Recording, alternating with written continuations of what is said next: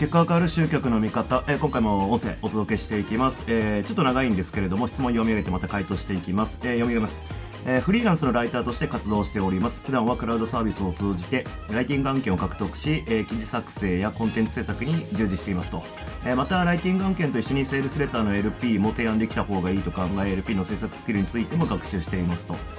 しかしながら最近はライティング案件の単価が低く安定した収入につながらないことが課題です。市場には多くのライターが溢れ、質の高い案件を確保することがますます困難になっています。このような中、生き残るためにはどのような戦略を立てればよいでしょうか。高単価の案件のシフト、あるいは他の収入源の開拓など様々な選択肢が考えられますが、具体的な手法や成功に導くためのアドバイスをいただければと思います。またフリーランスライターとしてのブランディングやマーケティング戦略についてもどのようにアプローチすればいいのか、専門家としての見解を伺いたいですということですね。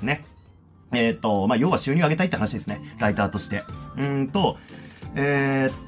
ターって一言で言ってもいろんな働き方があるわけですよ。それこそ、いわゆるね、オウンドメディアの記事、コンテンツ制作をするっていうライターもいますよね。その記事でも、例えばいろいろ検索すれば情報出てくるじゃないですか。それを一つのねコンテンツにまとめ上げて、何々する方法とかね、最近おすすめのなんちゃらなんせみたいなやつとかを書くっていう人もいれば、インタビューとかを取って、それをねコンテンツにする人とかもいるし、もっと広い意味で言えば記事をね、雑誌の記事書いたりとか、そういうライターもいるわけですよ。この方が言ってることは、収入上げたいって話じゃないですか。で、それで考えたときにやっぱりいろんなライターの働き方はあるんだけれども、扱う領域によって収入って変わっちゃうっていうのはやっぱどうしてもあるわけですよね。で、それこそクラウドサービスを使って、案件獲得してるってことは、ほとんどの場合がですね、今さっき言った中で言うと、コンテンツ制作って、ご本人も言ってますけれども、要はブログ記事を書こうって話なんですよね。で、それって単価めっちゃ安いんですよ。例えば1文字 0.1 円とかね。だから、10文字書いて1円。もうこれやってらんないですよね。これ収入になるわけないじゃないですか。で、もちろんこれって、経験を積んできてより良いコンテンツ、特に、簡単に言うと SEO で勝てるコンテンツを作れるよっていう場合、そういう場合には、1文字1円になったりとか、そういう単価が上がっていくっていう世界観なんですよね。ただ、1文字 0.1 円から、じゃあ1円になりました。確かに単価10倍になってるけど、どうすんのって話じゃないですか。で、もちろんそれで食ってる人もいるんで、これはいい悪いの話ではないんですよ。ただ収入っていう点だけに、フォーカスを当てるんだったら、どうしてもやっぱりそういうコンテンツ制作のライターは、そんなに儲かんないよねっていうのがどうしてもあると。じゃあどうしたらいいのかって話なんですけども、この方自身がもうこの答えについてはもうたどり着いてるなと思うんですけど、念のためもう一回言っておくと、収入を上げたいならっていうその一手に絞っての話ですけれども、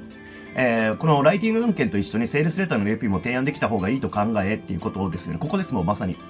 要は、SEO とかで勝てるコンテンツを書いて、企業からすれば収入にはそんなに直接的には結びつかないんですよ。当然そのブログのアクセスアップが図れる。で、そこから新規集客が見込めるっていうのもあるかもしれないですけども、じゃあどの記事がどれだけ貢献してるのかってなかなか測れないじゃないですか。で、じゃあお金になる案件って何かっていうと、要は、それの逆っすよね。売り上げに直結している案件とか領域、これが扱えるようになるっていうのがやっぱり収入上げる近道なんですよ。で、そういう意味で、いわゆるセールスレター、ライターの領域でいうと、セールスライターと言われるような領域の方が、収入はもう圧倒的に高いんですよね。例えば、一記事、1000文字で1万円もらってる人が、セールスライティング身につけました。で、セールスレター1本書きますってなった時、10万、15万、20万とかって1本普通に取れるんですよ。もうこれがもう全て、その収入においては、どういう領域のものを扱うのかが全てってこと。だから、お金をもっと稼ぎたいよっていう観点で行くんだったら、この方が今やろうとしているそのセールスレターとかね、そっちの領域に行くっていうのが正解かなというふうに思います。で、あとはそうですね、やっぱりこういうスキルで、食っていく以上、質の高い案件を確保するのが困難になってるっていうのは、要は質の高い案件を任せてもらえる自分になってなきゃいけないっていうことがあるんで、どうしてもスキルアップが必要ですよね。だから両方ですよ。どういう領域を選ぶかっていうことと、自分のスキルがどんぐらいレベルにあるのかっていうこと。そこが全てなんじゃないですかね。で、フリーランスライターとしてのブランディングとかっていうところも、結局この人に頼んだら、売り上げに直結するな、売り上げ上がるなって分かれば、依頼は来るわけですよ。ただ、この人がコンテンツ書いたら SEO 勝てるなってなっても、やっぱり企業的にはそんなにお金に繋がんないんで、安く書いてくれるんだったら、それでそのまんまのね、据え置きの金額でやればいいじゃんって話になっちゃうわけで、これはそのライティングの業界に限らずなんですけど、全てにおいて、圧力ってものがかかってるんですよ。ビジネスには何かっていうと、売り手はより高い金額でより安い原価のものを売りたいわけですよね。そしたら利益の幅がでかくなるんで、利幅がでかくなるから、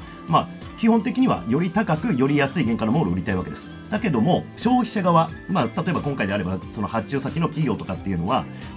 できるだけ、安い金額でより良いものを提供してほしいわけですよね。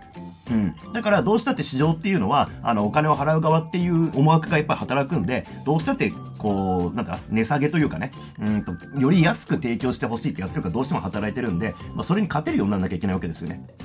そう。だからやっぱりお金に直結してる領域とか、そういう、圧力かかっても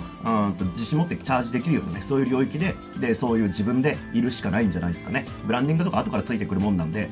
めちゃめちゃすごいライターですよって言ってね、触れ回ったって実際に納品したものがしょぼかったらね、なんだってなるじゃないですか。だから結局ブランディングって後からついてくるもんなんで、あんまりこうね、